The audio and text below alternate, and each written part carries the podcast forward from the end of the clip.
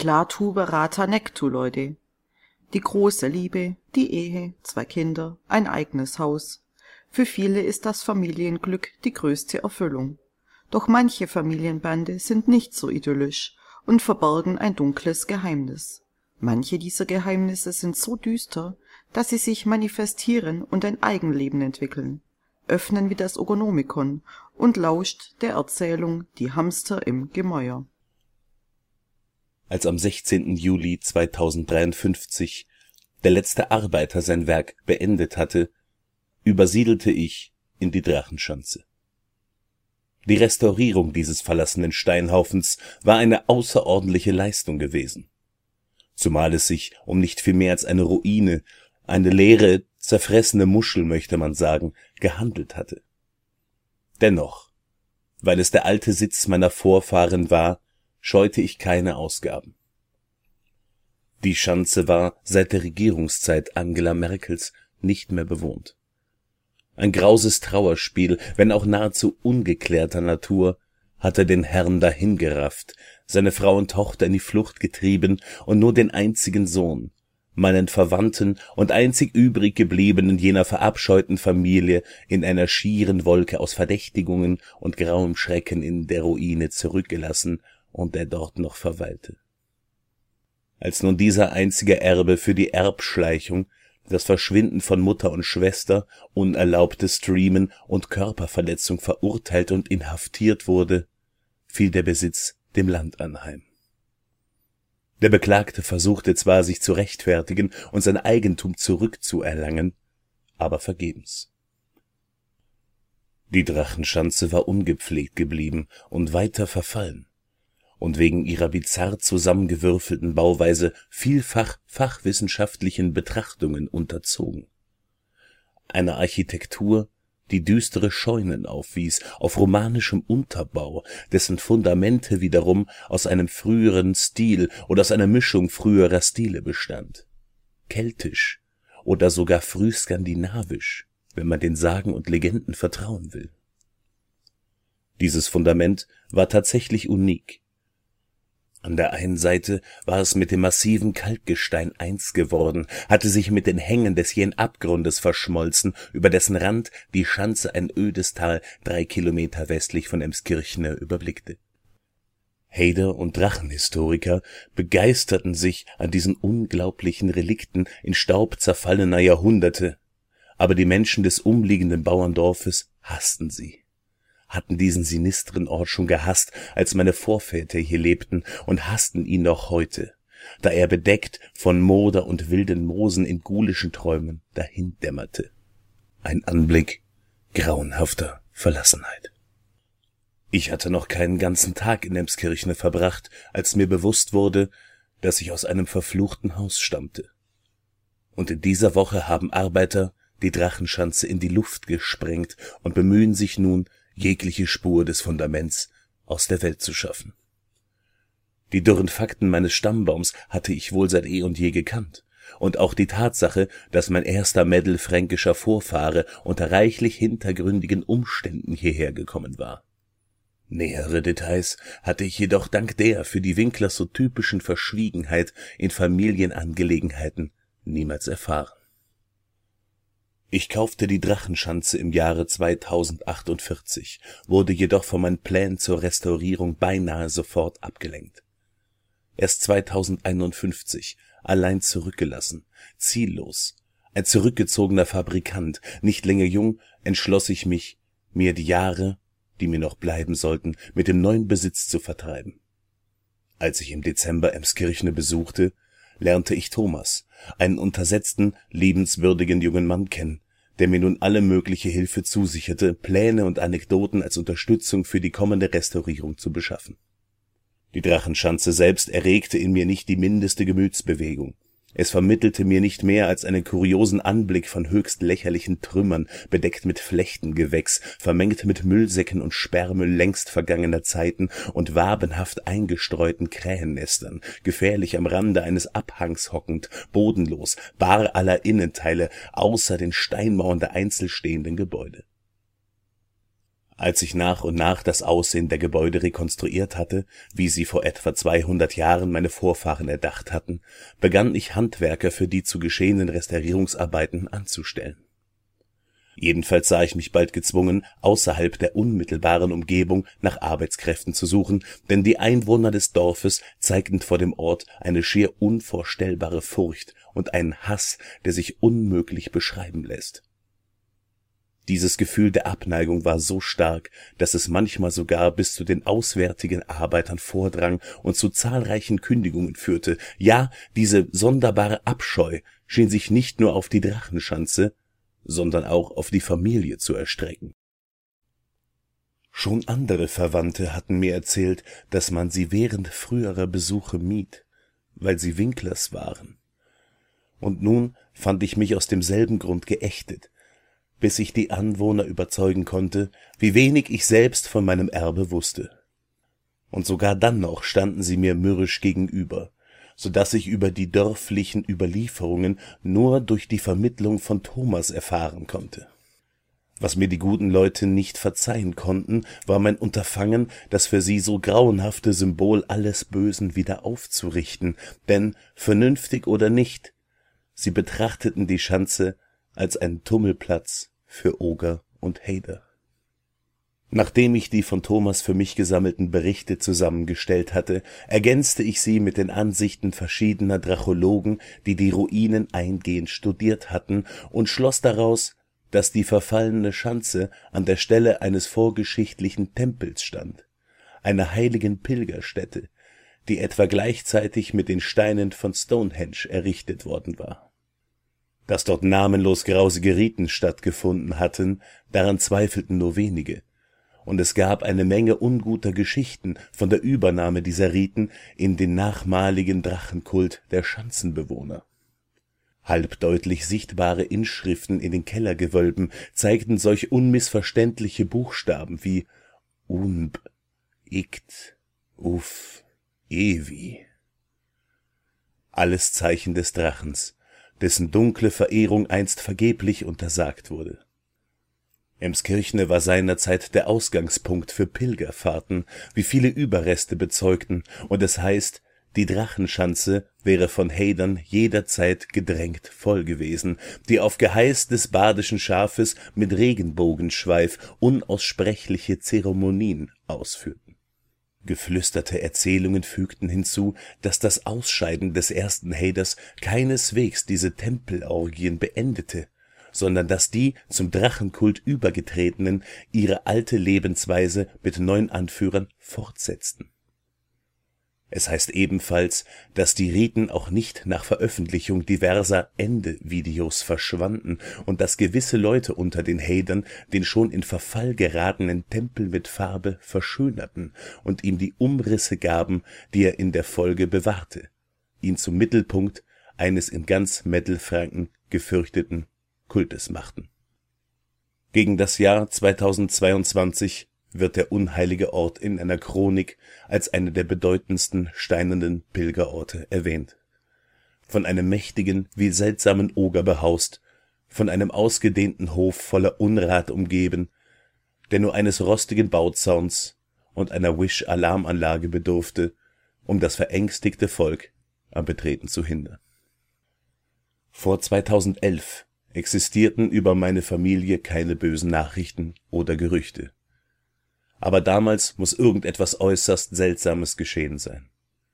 In einer Chronik von 2016 gibt es einen Hinweis auf einen Winkler als von Gott verflucht, und die in den umliegenden Dörfern geflüsterten Geschichten besagen nur Böses und schreckliche Furcht vor der Schanze, das auf besagten vorgeschichtlichen Fundamenten wie ein ekelerregender Schimmelpilz hochgewuchert war diese Kamingeschichten spotteten der irrwitzigsten Einbildungskraft und waren umso grausiger, da jeder nur ungefähr zwei Prozent der tatsächlichen Geschichte wusste. Mit der Hand vor den Lippen machte man sie für das gelegentliche Verschwinden von Tieren oder Dorfbewohnern verantwortlich, das einige Generationen hindurch nicht aufhören wollte. Die schlechtesten Charaktere waren offensichtlich die Familienoberhäupter und ihre unmittelbaren Erben Zumindest standen diese am meisten unter jenen Gerüchten. War ein Erbe zufällig von normaler Wesensart, so erzählte man sich, verfiel er früh und unter geheimnisvollen Umständen dem Grab, um Platz für einen typischeren Spross zu machen. Innerhalb der Familie schien es einen besonderen Kult zu geben, der jeweils unter dem Vorsitz des Sippenoberhauptes stand und manchmal nur wenigen Mitgliedern zugänglich war. Wesensart eher als Abstammung war anscheinend die Basis dieses unheiligen Kults, denn man weihte in ihn auch Leute ein, die dem Familienoberhaupt ausschließlich über die Fernkommunikationsmittel bekannt waren diese für einen rohen Aberglauben so typischen Mythen und Balladen ekelten mich außerordentlich an. Ihre Beharrlichkeit und das Erfassen einer langen Reihe meiner eigenen Vorfahren waren besonders peinlich Weniger indes machte ich mir aus all den albernen Geschichten über nächtliches Klagen und Heulen an den öden, winddurchpeitschten Tal unter dem Kalksteinabsturz, über den Verwesungsgestank an warmen Sommertagen, über das zappelnde, quäkende Ding, das anscheinend in einer Regentonne lebte, und über die Prostituierte, die bei dem, was sie am helllichten Tag in der Schanze gesehen hatte, verrückt geworden war dieses ungereimte Zeug war nicht mehr als abgedroschenes Gewäsch, und ich war zu dieser Zeit ein ausgesprochener Skeptiker. Berichte über verschwundene Tiere, Dorfbewohner und Nahrungsmittel hingegen waren selbstverständlich weniger harmlos zu nehmen, wenn auch nicht sonderlich bedeutsam, wenn man die heutzutage seltsam anmutenden Gewohnheiten dieser Zeit in Betracht zieht Neugieriges Gucken bedeutete oft auf Bildmaterial gebannt zu werden, und nicht zu selten war es vorgekommen, dass man das Gesicht eines unbeteiligten Spaziergängers formvollendet geschnitten und gerendert auf YouTube öffentlich zur Schau stellte. Einige der Sagen und Legenden waren so überaus romantisch, dass sie in mir den Wunsch aufkommen ließen, ich hätte mich in meinen jungen Jahren mehr mit vergleichender Mythologie beschäftigt am lebendigsten von allen war die dramatische Geschichte von den Hamstern, der über alles herstürzenden Armee fälliger Nager, die aus der Schanze herausquollen, drei Monate nachdem dieser schaurige Ort zur Einsamkeit verdammt wurde. Der mageren, verfilzten, gefräßigen Armee, die alles, was ihr in den Weg gekommen war, kahl gefressen und verschlungen hatte. Geflügel, Katzen, Hunde, Schweine, Schafe und sogar zwei unglückliche Menschen, ehe ihre Raserei ein Ende hatte. Um diese unvergessliche Nagerarmee webt sich ein eigener Kreis von Mythen, denn die grausigen Tiere verstreuten sich weit über das Land und brachten Fluch und Schrecken mit sich Solcher Art war die Kunde, die auf mich einstürmte, als ich mit der Starrköpfigkeit des ältlichen Menschen die Restaurierungsarbeiten auf meinem Ahnensitz vorantrieb. Man darf aber nicht auch nur einen Augenblick glauben, dass diese Geschichten meine psychologische Hauptumgebung gebildet hätten, denn von anderer Seite wurde ich ständig gelobt und ermutigt von Thomas und den Drachologen, die um mich waren und mich unterstützten als dann nach zwei Jahren die Arbeit getan war, begutachtete ich die ordentlichen Räume, die gestrichenen Wände, die massiven Decken, die intakten Fenster und die stabilen Treppen mit nicht wenig Stolz, der die verschwenderischen Kosten der Restaurierung voll und ganz aufwog. Jedes Beiwerk aus vergangener Zeit war aufs vortrefflichste kopiert, und die neuen Teile verbanden sich vollkommen mit den alten Mauern und dem Fundament der Sitz meiner Väter war wieder errichtet, und ich sah dem Tag entgegen, wo ich den guten Ruf meiner Familie, die mit mir endet, wiederherstellen würde. Ich beabsichtigte, mich hier für ständig niederzulassen und den Leuten zu beweisen, dass ein Winkler nicht unbedingt ein Oger sein muss. Mein Gefühl von Bequemlichkeit wurde noch durch die Tatsache verstärkt, dass die Drachenschanze, obgleich rustikal ausgestattet, vollkommen neu war und ohne jedes Ungeziefer und Geister einer bösen Vergangenheit. Wie ich bereits erwähnt habe, zog ich am 16. Juli 2053 ein. Mein Haushalt bestand aus einem Pferd, einer Ente und einem Kater, welchen letzteren ich besonders gern habe. Fünf Tage verliefen in äußerster Ruhe, und ich verbrachte die meiste Zeit mit der Aufarbeitung alter Familiendaten. Ich hatte nunmehr einige sehr wesentliche Einzelheiten der letzten Tragödie und Gefangennahme Rainer Winklers herausgefunden. Es stellte sich auch heraus, dass man meinen Ahnen mit gutem Grunde beschuldigte, alle anderen Mitglieder des Hausstandes vertrieben bzw. ins Altersheim gesteckt zu haben, außer wenigen Tieren, und zwar kürzeste Zeit nach dem Tode seines Vaters und dem Einzug des Internets, welcher sein ganzes Wesen veränderte. Diese wohlüberlegte Freveltat an seiner Familie wurde von den Dorfbewohnern größtenteils totgeschwiegen und vom Gesetz derart vernachlässigt behandelt, dass der Täter zunächst unversehrt und unbehelligt in der Schanze verweilen konnte. Man flüsterte allgemein, dass er das Land mit einem Jahrhunderte andauernden Fluch belegt hätte. Am 22. Juli ereignete sich der erste Zwischenfall, der, wenn auch vorerst leichthin abgetan, in Verbindung mit späteren Vorkommnissen eine über das Natürliche hinausgehende Bedeutung erlangte. Es war so einfach, darüber hinwegzugehen, unter den herrschenden Umständen gar nicht denkbar, denn ich befand mich doch, das darf man nicht vergessen, in einem völlig neuen Haus, wenn man von den Mauern absieht, und außerdem war ich von meinen liebsten Haustieren umgeben. Woran ich mich nachher erinnerte, ist lediglich, dass mein alter schwarzer Kater, dessen Launen ich so gut kenne, unzweifelhaft in einem Grade wachsam und nervös war, der seinem normalen Charakter in keiner Weise entsprach. Er strich von Zimmer zu Zimmer, ruhelos, aufgeregt und schnüffelte ununterbrochen an den Wänden, die noch zu einem Teil der alten Struktur gehörten. Ich weiß sehr wohl, wie fad und abgedroschen so etwas klingt, wie der unvermeidliche Hund in einer Geistergeschichte, der immer knurrt, ehe sein Herr die lakenverhüllte Gestalt erblickt. Aber ich will es dennoch nicht verschweigen. Folgenden Tags dauerte die Ruhelosigkeit der Katzen im Haus an. Thomas kam zu mir in mein Arbeitszimmer, einem niedrigen Raum mit Dachschräge auf der Westseite im ersten Stock, mit einem Drachen in schwarzer Farbe an der Wand und einem zweiteiligen Fenster mit Wolkensilhouette, durch das man das öde, trostlose Tal überblickte. Und sogar als er auf mich einsprach, sah ich die schwarze Gestalt meines Katers die Westwand entlang kriechen. Er kratzte an dem neuen Putz, welcher die alte Steinmauer bedeckte. Ich erklärte Thomas, dass von diesem alten Mauerwerk irgendein besonderer Geruch ausströmen müsse, der, wenn auch für menschliche Sinne unmerklich, die empfindlicheren Organe der Katzen sogar durch die neue Täfelung reizte. Das glaubte ich tatsächlich, und als er meinte, Hamster oder Ratten könnten vielleicht da sein, sagte ich ihm, dass hier seit mindestens zwanzig Jahren keine Ratten mehr waren, und man könne auch schwerlich annehmen, dass Feldhamster in die Schanze eingedrungen seien.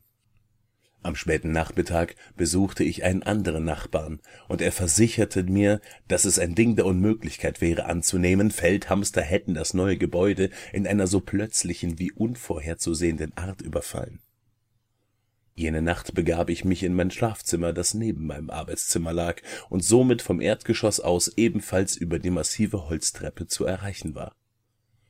Dieser Raum war ebenfalls niedrig, mit Dachschräge und nicht besonders groß. Ich sah, dass mein Lieblingskater bei mir war, schloss die dünne Sperrholztür, zog mich aus, schaltete das Licht aus und sank in mein großes, weiches Bett, den ehrwürdigen Kater auf seinem gewohnten Platz quer über meinen Füßen. Ich hatte die Vorhänge offen gelassen und blickte nun aus dem schmalen Nordfenster, das mir gegenüber lag. Eine leichte Andeutung von Abendrot lag am Himmel, und man vermochte eine Vogelstimme aus dem nahen Wald zu hören. Irgendwann muss ich ruhig eingeschlafen sein, denn ich erinnere mich deutlich, sonderbare Träume verlassen zu haben, als der Kater heftig aus seiner ruhigen Lage hochfuhr. Ich sah ihn im schwachen Schimmern der Abendröte, den Kopf vorgestreckt, die Vorderpfoten um meine Füße, die Hinterbeine ausgestreckt. Er starrte intensiv auf einen Punkt an der Wand, etwas westlich vom Fenster. Eine Stelle, die meinem Auge keinen Halt bot, auf die ich jetzt aber alle meine Aufmerksamkeit zwang. Und als ich ihn beobachtete, wusste ich, dass mein Kater nicht grundlos erregt war.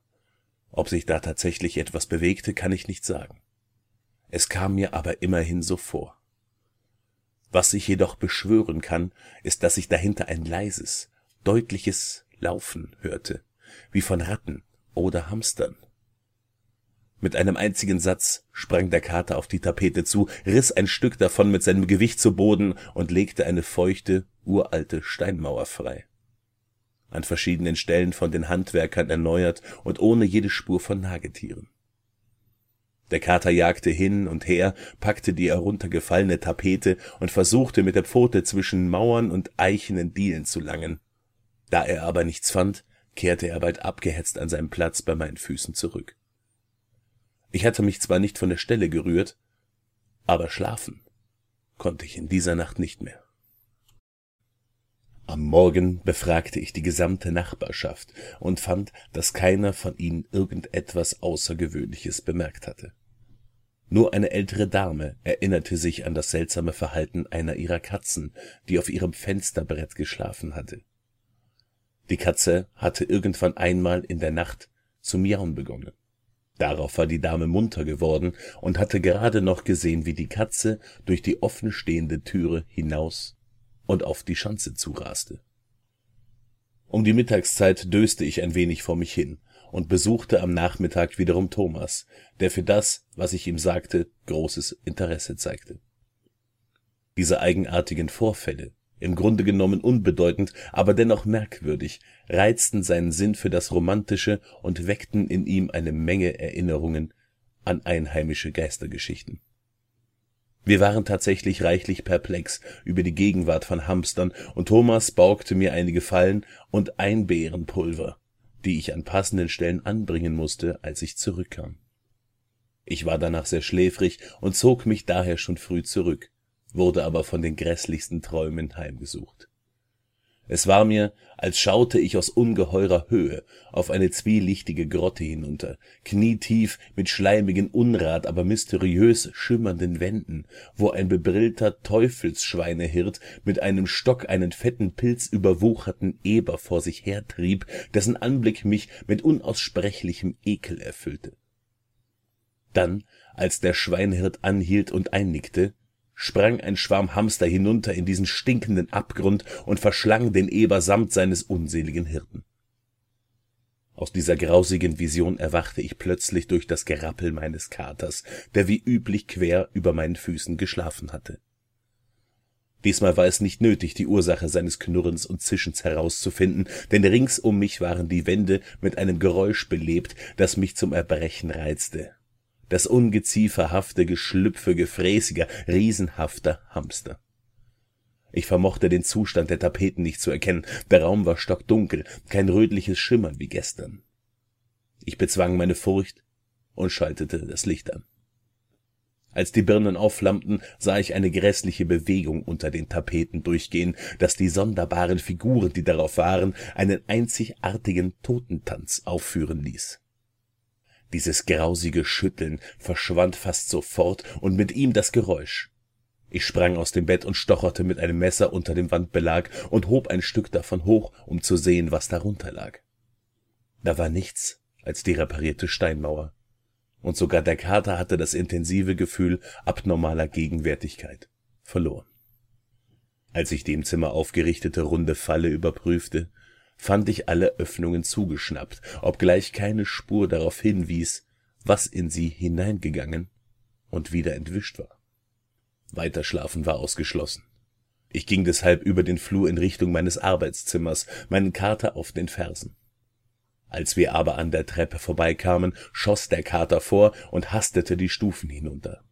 Als ich dann selbst folgte, gewahrte ich plötzlich ein Rumoren im großen Wohnzimmer unten, Geräusche, deren Natur nicht mißzuverstehen waren. Die neuen Wände waren vor Hamstern schier lebendig geworden, sie rappelten und huschten wie toll, während mein Kater wütend wie ein gefoppter Jäger hin und her raste. Unten angelangt machte ich Licht, was diesmal das Geräusch jedoch nicht zum Stillstand brachte.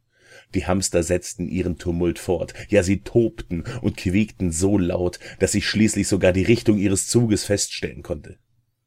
Diese Biester bewegten sich in einer nicht enden wollenden Wanderung von oben nach unten in irgendeine fassliche oder unfassliche Tiefe der Erde.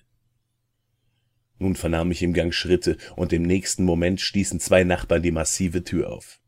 Sie waren eben dabei, das Haus nach einer unbekannten Ursache dieser Unruhe, die alle Katzen des Dorfes in eine knurrende Panik versetzt und sie angetrieben hatte, Hals über Kopf zur Schanze zu rasen und laut miauend vor der verschlossenen Tür des Hauses zu hocken.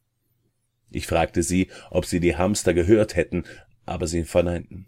Als ich ihre Aufmerksamkeit auf die Geräusche hinter der Rigipsplatten an der Wand richten wollte, bemerkte ich zu meinem Erstaunen, dass sie aufgehört hatten. Mit den zwei Männern ging ich dann zur Tür des Kellers, fand aber die Katzen bereits zerstreut. Ich beschloss, den Keller später zu durchsuchen, für den Augenblick jedoch wollte ich die aufgerichteten Fallen kontrollieren. Alle waren zugeschnappt aber leer. Ich gab mich damit zufrieden, dass niemand die Hamster gehört hatte außer mir und den Katzen. Darauf begab ich mich in mein Arbeitszimmer, überdachte alles gründlich und schürfte in den alten, von mir genauestens zu Papier gebrachten Sagen, die sich um dieses Gebäude rankten, nach. Ich legte mich vormittags ein wenig schlafen, bequem zurückgelehnt im altgedienten Zarensofa, das mein neuer Möblierungsplan nicht zu verbannen vermocht hatte. Später rief ich Thomas an, der mir bei der Untersuchung des Kellers half. Wir entdeckten absolut nichts. Obwohl wir einen Schauer nicht unterdrücken konnten, als wir bemerkten, dass dieses Gewölbe ein unvollständiges japanisches Badezimmer versteckt gehalten hatte. Jede Fliese, jede Dekoration war japanisch nicht etwa das herabgekommene Japanisch der pfuscherhaften Chinesen, nein, es war dies der strenge, harmonische Stil wahrer Kunst von Amazon. Und in der Tat, die Wände waren über und über mit Inschriften bedeckt, den Drachologen, die diesen Ort wiederholt in Augenschein genommen hatten, bereits bekannt. Sachen wie zum Beispiel Oger, wie, R, L, Rit, ohne und R4, Rudi, S, Bud, aus. Diese Erwähnung eines Ogers ließ mir eine Gänsehaut über den Rücken gleiten, denn ich hatte vieles gelesen und wusste so einiges über die abscheulichen Riten zu Ehren dieses grauenhaften Gottes, dessen Verehrung so eng mit dem Haderkult verknüpft war. Im Schein unserer Laternen versuchten Thomas und ich die sonderbaren und von der Zeit blass gewordenen Zeichnungen gewisser unregelmäßig rechteckiger Blöcke auszulegen, die man allgemein für Opferstellen hält, konnten aber mit ihnen nichts Rechtes anfangen. Es kam uns wieder in den Sinn, dass eines jener Zeichen, die eine Art Rechteck mit Strahlen nach oben von Fachleuten früh früh ogerisch gehalten wurde, denn sie vermuteten, dass diese groben Bilder vom Oger bloß aus älteren, vielleicht bereits von den Ureinwohnern errichteten Tempeln übernommen worden waren. In der Mitte des Raumes befand sich eine Art Altar, ein großer Steinblock, darauf eine Plastikwanne mit metallenen Streben in Richtung Decke.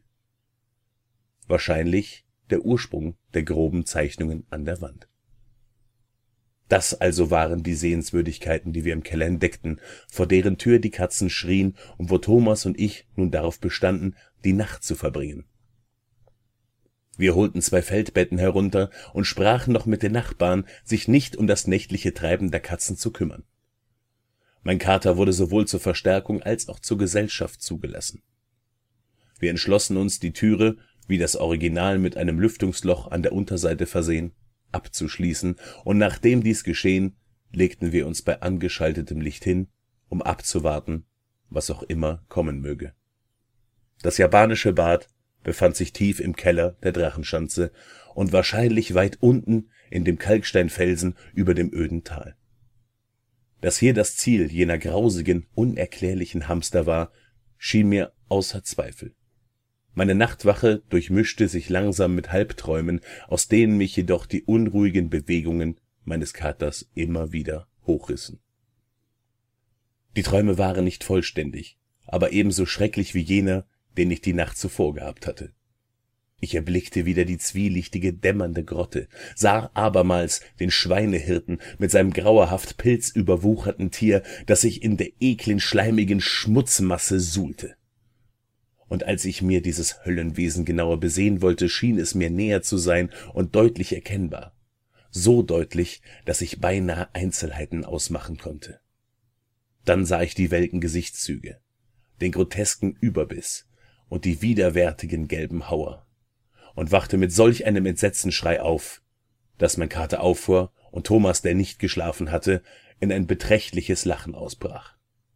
Thomas würde vielleicht noch mehr oder aber auch weniger gelacht haben, hätte er gewusst, was es war, das mich so schreien ließ.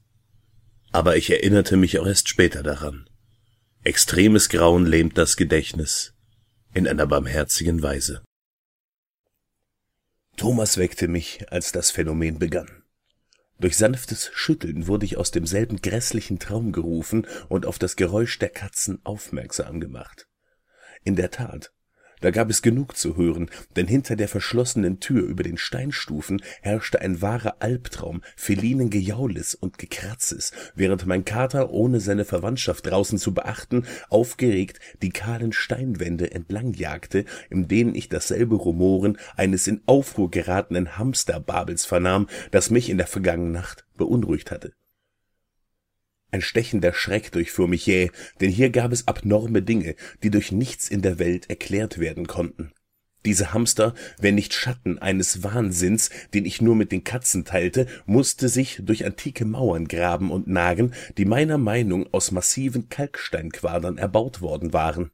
Außer Vielleicht das unaufhörliche fressende Wasser hat in einer Zeitspanne von mehr als 200 Jahren Tunnels geschaffen, die von den Nagern glatt und geräumig geschliffen waren. Aber auch in diesem Fall war dieses gespenstische Grauen nicht geringer, denn wenn hier tatsächlich lebendes Ungeziefer hauste, warum hörte Thomas nicht dieses abscheuliche, ekelerregende Gewühle? Warum drängte er mich, meinen Kater zu beobachten und auf die Katzen da draußen zu hören, und weshalb rätselte er ahnungslos und vage herum, was diese nur so in Aufregung versetzt hätte? Da ich nun soweit war, ihm so gut als möglich auseinanderzusetzen, was ich zu vernehmen glaubte, drangen die letzten Laute dieses ungestümen Gejages an meine Ohren. Diese schrecklichen Laute waren in noch größeren Tiefen verklungen, weit fort unter diesem tiefsten der Kellergewölbe, bis es schien, als würde der ganze Fels von den herumsuchenden Hamstern gerüttelt. Thomas war nicht so skeptisch, wie ich vorher erwartet hatte, sondern schien zutiefst bewegt. Er deutete mir zu, dass die Katzen vor der Tür aufgehört hätten zu lärmen, als hätten sie die Hamster verloren gegeben. Mein Kater aber brach in erneute Unruhe aus und scharrte wie rasend am Sockel des großen Altares in der Mitte des Raumes, der Thomas Liegestät näher stand als meiner. Meine Furcht vor dem Unbekannten war an diesem Punkt sehr groß. Etwas Verblüffendes war geschehen, und ich sah, dass Thomas, ein jüngerer, kräftigerer, eher materialistischer Mensch, genauso betroffen war wie ich selbst. Vielleicht wegen seiner lebenslangen Vertrautheit mit den einheimischen Gerüchten und Sagen. Im Augenblick vermochten wir nichts anderes tun, als den alten, schwarzen Kater zu beobachten, der mit schwindendem Eifer am Sockel des Altares scharrte, gelegentlich aufschaute und mir auf jene zutrauliche Art zumiaute, die er stets anwendete, wenn er von mir etwas wollte. Thomas strahlte nun mit einer alten Öllampe zusätzlich den Altar an und untersuchte die Stelle, an der mein Kater mit dem Pfoten scharrte. Schweigend kniete er nieder und riß die jahrhundertealten Flechten weg, die den massiven antiken Sockel mit den Fliesen verband. Er fand nichts und wollte schon seine Bemühungen aufgeben, als ich eines eher unbedeutenden Umstands gewahr wurde, der mich, obgleich ich ihn eigentlich bereits vorausgeahnt hatte, erschauern ließ. Ich machte Thomas aufmerksam, und wir blickten beide auf diese eher unmerkliche Manifestation mit der Starrheit des Entdeckens und Erkennens. Es war das. Die Flamme nahe dem Altar abgestellt flackerte leicht, aber deutlich in einem Luftzug, dem sie zuvor nicht ausgesetzt gewesen war, und der zweifellos aus einer Spalte zwischen Fliesen und Altar drang, wo Thomas die Flechten weggerissen hatte. Wir verbrachten den Rest der Nacht im strahlend erleuchtenden Arbeitszimmer, nervös diskutierend, was wir als nächstes unternehmen sollten Die Entdeckung, dass ein Gewölbe tiefer lag als das tiefste Mauerwerk der Schanze, irgendein Gewölbe, übersehen von der Neugierde der Drachologen, hätte genügt, in Begeisterung zu versetzen, wäre nicht dieser sinistre Hintergrund gewesen.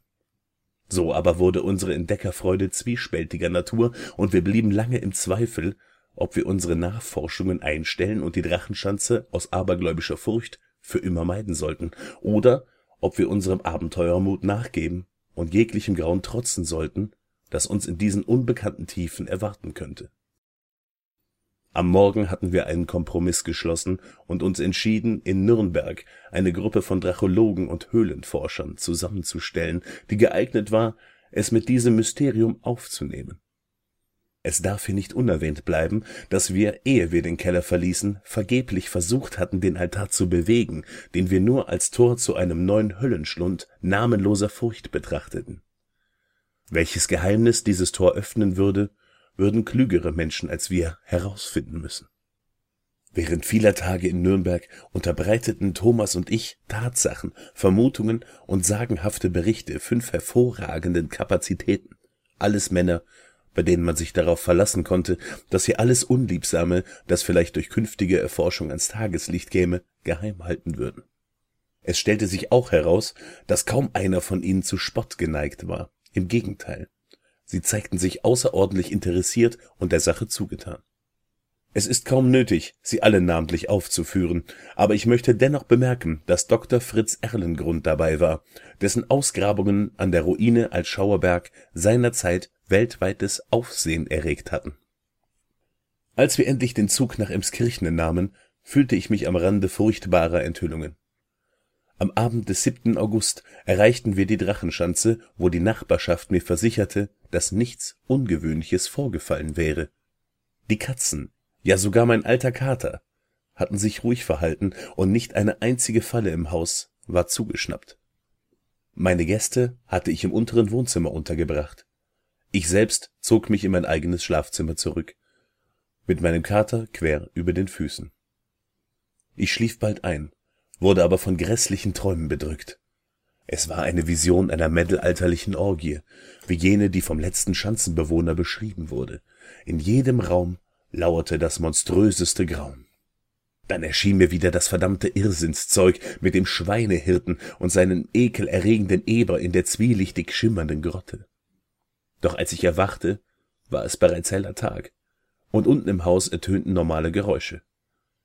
Die Hamster, lebende oder gespenstische, hatten mich nicht gestört, und mein Kater schlief noch immer friedlich. Beim Hinuntergehen erfuhr ich, dass diese Ruhe die ganze Nacht über geherrscht hatte. Alles war nun bereit, und um elf Uhr vormittags stieg die gesamte Gruppe von sieben Männern, ausgerüstet mit starken Taschenlampen und Ausgrabungsinstrumenten, in den Keller und verriegelten die Tür hinter sich. Mein Kater war bei uns, denn die Forscher störten sich keineswegs an seiner Erregbarkeit, ganz im Gegenteil, sie waren sehr darauf bedacht, ihn bei dieser Expedition mitzuhaben, da doch sein feiner Instinkt bei dieser Hamsterjagd nur von Vorteil sein konnte. Die alten Inschriften und unbekannten Altarzeichnungen nahmen wir nur flüchtig in Augenschein. Drei der Wissenschaftler hatten sie bereits gesehen und alle erkannten deren charakteristischen Merkmale die größte Aufmerksamkeit galt dem wichtigeren Altar, und innerhalb einer Stunde war es Dr. Erlengrund gelungen, ihn nach rückwärts zu kippen. Es musste also irgendein unbekannter Mechanismus, eine Art Gegengewicht existieren. Und dann lag solch ein unsägliches Grauen vor uns, das uns, wären wir nicht vorbereitet gewesen, in den Wahnsinn getrieben hätte. Durch eine beinahe quadratische Öffnung im Boden stiegen, nein, taumelten wir über eine steinerne Treppenflucht, so abgenützt, dass in der Mitte wenig mehr als eine geneigte Ebene war, auf der geisterhaft bleich und wild verstreut menschliche oder tierische Knochen lagen. Jene, die noch intakte Skelette waren, zeigten die grausigen Verrenkungen panischer Angst, und bei allen wiesen Merkmale darauf hin, dass Nagetiere an ihnen gefressen hatten. Die Schädel zeigten nichts Geringeres an als Idiotie, Kretinismus oder primitives Halbaffentum. Über diesen infernalischen Stufen wölbte sich ein abfallender Tunnel aus dem massiven Gestein herausgearbeitet und von Frischluft durchströmt. Dieser Luftstrom hatte nichts von dem plötzlichen wie lästigen Geruch eines geöffneten Gewölbes an sich. er war eher eine kühle Brise von angenehmer Frische. Wir hielten uns nicht lange auf, sondern bahnten uns schauernd einen Weg die Treppe hinunter. Als wir einige Stufen weiter durch die zernagten Knochen vorgedrungen waren, sahen wir Licht über uns. Nicht irgendein mystisches Phosphoreszieren, sondern gefiltertes Tageslicht, das nur aus einer unbekannten Spalte im Fels kommen konnte. Dass solche Spalten von außen her übersehen worden waren, besagte nicht viel, denn das darunterliegende Tal ist spärlich bewohnt, und der Abhang, an dessen Rande die Schanze erbaut ist, ist sehr hoch und steil. Nachdem wir einige Schritte weitergegangen waren, erblickten wir etwas, das uns buchstäblich den Atem raubte, so buchstäblich, dass einer der Drachologen ohnmächtig in die Arme seines bestürzten Hintermannes taumelte. Thomas, das dicke Gesicht weiß und schlaff, stieß bloß unartikulierte Schreie aus, während ich glaube, dass ich nach Luft rang oder zischte und meine Augen bedeckte. Der Mann hinter mir, der einzige Mann der Gruppe, der älter als ich war, krächzte das abgedroschene Mein Gott. Und es war die gebrochenste Stimme, die ich je gehört habe. Von sieben gebildeten Männern bewahrte nur ein einziger die Haltung. Dr. Fritz Erlengrund.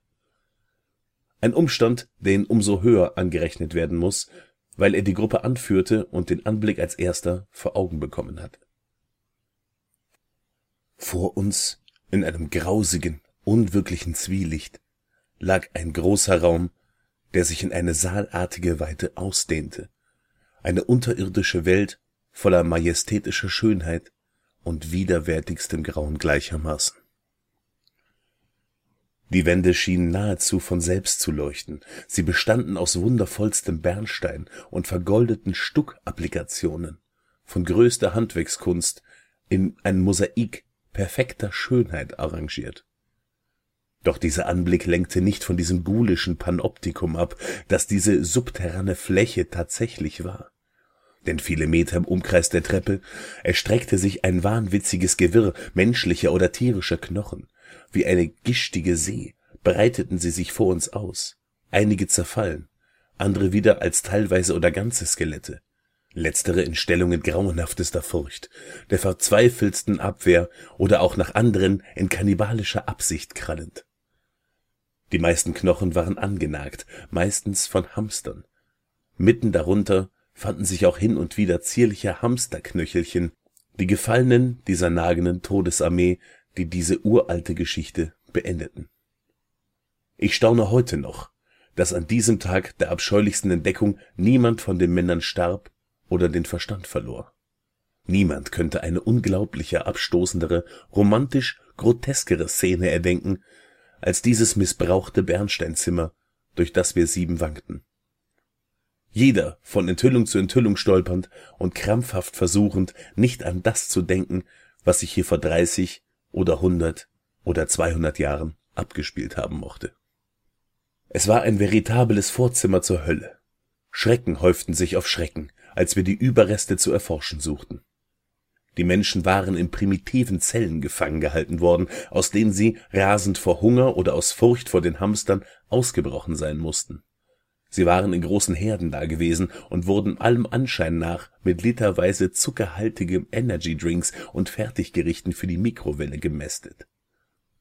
Nun wusste ich endlich, warum mein Vorfahr solch ausgedehnte Bestellungen bei Amazon für notwendig hielt. Oh, könnte ich das alles nur vergessen. Nach dem Zweck jener Herden an gefangenen Menschen wollte ich lieber gar nicht fragen. Dr. Erdengrund, mit seiner Taschenlampe in den verschandelten Resten des Bernsteinzimmers stehend, übersetzte laut das blasphemischste Ritual, das ich je gehört hatte, und sprach über die Art und Weise der Ogerschen Rituale, die die ehemaligen Familienoberhäupter mit ihrem eigenen Drachenkult verschmolzen hatten. Ein Teil des Raumes war ein Fleischerladen und eine Küche zugleich. Ich hatte das zwar erwartet, aber es war zu viel. Die vertrauten Utensilien an solch einem Ort zu sehen und ebenso vertraute Wandkritzeleien zu lesen. Ich brachte es nicht über mich, den Raum weiter zu erkunden. Diesen Raum, dessen teuflischer Verwendungszweck erst das harte Durchgreifen eines Richters ein Ende bereitet hatte, an jeder Ecke und in jeder herumstehenden Kiste fanden meine Begleiter weitere Überreste, meist menschlicher Natur. In einer besonders schäbigen Truhe fanden wir zwei Schädel, die in quälender, Stümperhaftigkeit in der Schrift eines Grundschulkindes jeweils einen Namen eingeritzt hatten. Rita und Ramona. Auf grauenvollste Art war somit auch der Verbleib von Mutter und Schwester des letzten Schanzenbewohners geklärt. Unberührt von all diesen Grauen stolzierte mein Kater herum. Einmal sah ich ihn wie ein kleines Ungeheuer auf einem Berg von Knochen hocken und dachte an die Geheimnisse, die hinter seinen gelben Augen liegen mochten.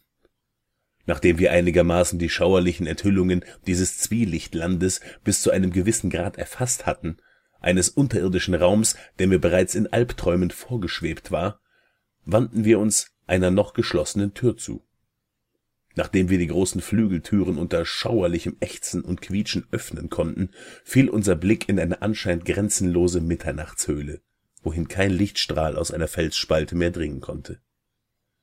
Nie werden wir erfahren, welche augenlosen Welten hinter diesem kurzen Stück gähnten, das wir gingen, denn es wurde vorausbestimmt, dass solche Geheimnisse nicht gut für die Menschheit sind. Aber es gab genug in der Nähe, um unsere Aufmerksamkeit voll in Anspruch zu nehmen, denn wir waren gar nicht lang unterwegs, als uns unsere Taschenlampen jene Grube erhellten, in denen die Hamster ihre schaurigen Fressorgien abgehalten hatten, bis das ein völlig unerwartetes Aussetzen der Fütterung die heißhungrige Nagearmee zu den lebenden Herden getrieben und später dazu aus der verlassenen Schanze hervorzuquellen in jenem historischen Verwüstungszug, den die Bauern nie vergessen werden. Gott, diese grauenhaften, aasschwarzen Gruben voller abgenagter Knochen und geöffneter Totenschädel. Diese albtraumzitternden Abgründe, vollgepfropft mit Knochen unseligster Jahrhunderte. Manche dieser Gruben waren bis an den Rand gefüllt, und kein Mensch vermag zu sagen, wie tief sie eigentlich waren. Andere wieder waren so tief, dass die Kegel unserer Taschenlampen keinen Grund fanden oder voll von unaussprechlichen Fieberträumen. Einmal glitt mein Fuß am Rand eines der grauenhaft gähnenden Schlünde aus, und für einen Augenblick lang fühlte ich mich von einer rasenden Angst erfasst. Ich muss wohl eine Weile lang still gestanden haben, denn ich konnte niemanden mehr von der Gruppe sehen, außer dem dicken Thomas. Dann kam ein Geräusch aus der tintendunklen, grenzenlosen Ferne, das ich zu kennen glaubte, und ich sah meinen alten schwarzen Kater an mir vorbeispringen, geradewegs in den unendlichen Abgrund dieser unbekannten Welt. Aber ich lag nicht weit zurück, denn nach einer weiteren Sekunde gab es keinen Zweifel mehr. Es war das unheiligste Hasten jener teufelgeborenen Hamster, stets nach neuem Grauen jagend und mir mit keiner anderen Absicht, als mich in die ultimatesten Höhlen im innersten Gedärm der Erde zu treiben. Meine Taschenlampe war ausgebrannt, aber trotzdem lief ich weiter. Ich hörte Stimmen, Gejohle und grausige Echos, aber darüber erhob sich weich, ja fast sanft, dieses unheilige, heimtückische Hasten. Allmählich steigend, steigend, steigend, wie eine steif geblähte Wasserleiche in einem schleimigen, öligen Fluss hochsteigt. Irgendwas stieß gegen mich, etwas Weiches, Plumpes. Es müssen die Hamster gewesen sein, die bösartige, gallerthafte, hungrige Armee, die von den Toten wie von den Lebenden frisst. Warum sollten die Hamster nicht einen Winkler fressen? Fressen doch auch die Winklers Verbotenes. Verdammt sollen sie sein, alle! Nein, nein, ich sage euch, ich bin nicht der höllische Schweinehirt dieser Zwielichtgrotte. Es war nicht mein Vorfahrskopf auf jenem pilzüberwucherten Ding. Wer behauptet, dass ich ein Winkler bin? Soll ein Thomas die Ländereien eines Winklers besitzen? Das ist die vierte Dimension, sage ich euch. Hass ist kein Organ, die Haut keine Emotion. Verflucht sollst du sein, namenloser Wissenschaftler. Ich werde dich lehren, in Ohnmacht zu fallen beim Anblick dessen, was meine Familie tut. Halt die Fresse, du Hurensohn, ich will dir die Prügeln ausschmeißen. Wollte yes, swingemild like whiz, kronk, kronk, artis. Diat, Akaiza Tanzverbot, Agus Bes Ex Lord. Donas dolas iblali, agos leca ungi, ungirach. Das, behaupteten sie, hätte ich gestammelt, als sie mich nach drei Stunden in der Finsternis über Thomas halb aufgefressener Leiche kriechend fanden, wobei mir mein eigener Kater eingekrallt an der Kehle hing. Nun haben sie die Drachenschanze in die Luft gesprengt mir meinen Kater fortgenommen und mich in Ansbach in ein vergittertes Zimmer gesperrt, wobei sie ängstlich über meine Erbanlagen und mein Erlebnis flüsterten. Einer der Wissenschaftler, die mich begleiteten, ist im Zimmer nebenan, aber sie wollen mich nicht mit ihm sprechen lassen. Sie versuchen auch das meiste über die Schanze zu unterdrücken. Wenn ich vom armen Thomas spreche, beschuldigen sie mich einer abscheulichen Sache, aber sie müssen doch wissen, dass es nicht ich war, der das getan hat. Sie müssen doch wissen, dass es diese Hamster waren, diese grauenhaften Hamster, die wie irrsinnig hinter den Wandverkleidungen dieses Zimmers rasen, die mich nicht schlafen lassen, die mich in dieses unendliche Grauen hinunterlocken wollen in ein Grauen, das größer ist als alle anderen. Diese Hamster, die nur ich allein hören kann. Die Hamster, die Hamster, die Hamster im Gemäuer. Und das Fazit der Geschichte ehrt sämtliche Familienmitglieder und auch eure Haustiere, denn sonst können ihre Geister wie ein dunkler Fluch auch noch Jahrzehnte später auf eurem Andenken lasten. Wenn es euch gefallen hat und ihr noch mehr von der Drachenprophetin, Trollindemann und vielen anderen tollen Schreibern und Lesern Geschichten rund um das Thema hören wollt, dann schaut doch auch mal beim Spielcast vorbei